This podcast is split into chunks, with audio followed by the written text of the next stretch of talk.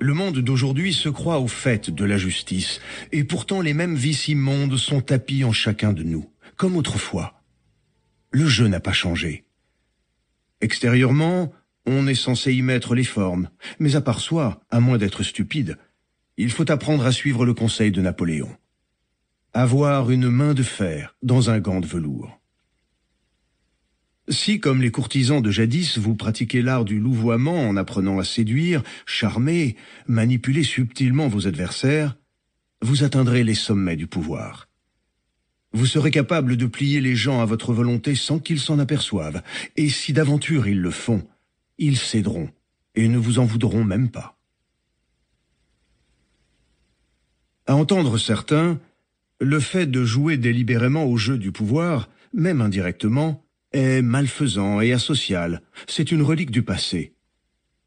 Ceux-là prétendent ne pas se compromettre à ce jeu, comme si le pouvoir ne les concernait en rien. Méfiez-vous d'eux, car tandis qu'ils professent ouvertement cette opinion, ce sont souvent eux les plus féroces. Ils utilisent des stratégies qui masquent intelligemment leurs manœuvres. Ils font étalage de leur faiblesse et de leur impuissance comme s'il s'agissait là de vertus. Mais la véritable impuissance, celle qui est dénuée d'arrière-pensée intéressée, ne se vante pas de sa fragilité pour gagner la sympathie ou le respect.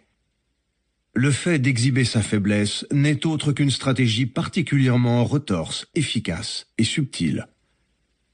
Voir loi 22, capitulé à temps.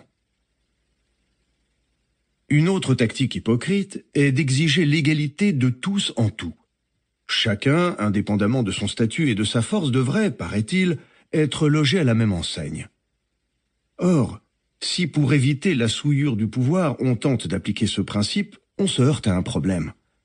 Certains font mieux certaines choses que d'autres. Traiter tout le monde de manière identique équivaudrait donc à ignorer les différences, à promouvoir les moins doués et à laminer ceux qui sortent du lot. Là encore, beaucoup de ceux qui se conduisent ainsi appliquent en réalité une autre stratégie de pouvoir.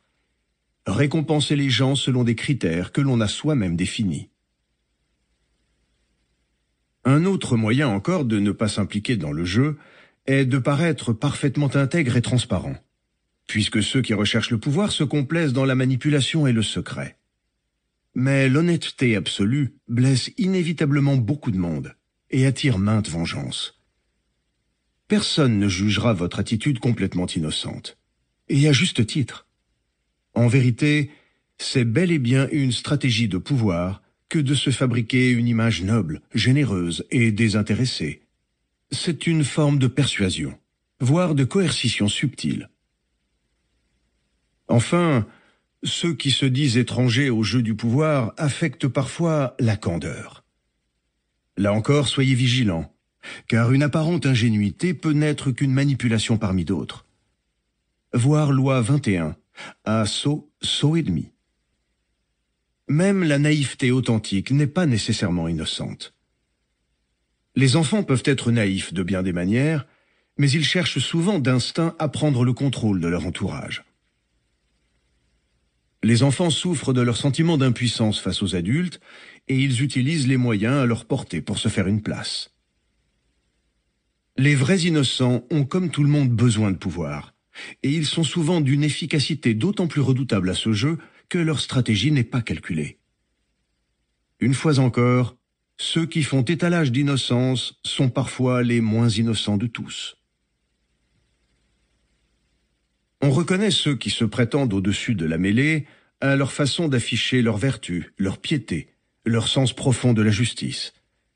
Mais nous sommes tous avides de pouvoir, la plupart de nos actions sont orientées en ce sens, et ces gens-là ne font que jeter de la poudre aux yeux. Ils cachent leurs ambitions sous les oripeaux d'une prétendue supériorité morale. Si vous les observez attentivement, vous constaterez que ce sont souvent les plus habiles à la manipulation indirecte, même si certains la pratiquent inconsciemment. D'ailleurs, ils poussent de hauts cris lorsque les tactiques qu'ils utilisent quotidiennement sont dévoilées au grand jour. Le monde est une immense cour où se trament toutes sortes d'intrigues. C'est ainsi, nous sommes piégés dedans, Donc rien ne sert de vouloir rester en marge. Pardonnez l'interruption. Vous pouvez continuer à écouter le livre audio complet gratuitement, le lien dans la description.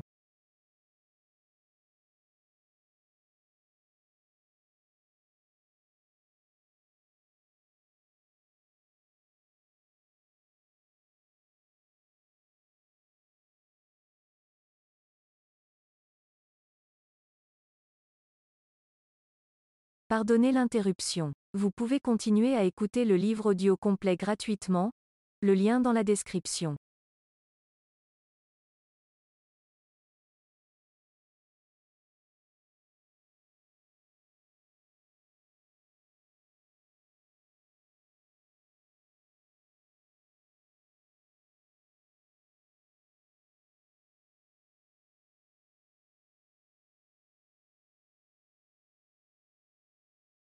Pardonnez l'interruption. Vous pouvez continuer à écouter le livre audio complet gratuitement, le lien dans la description.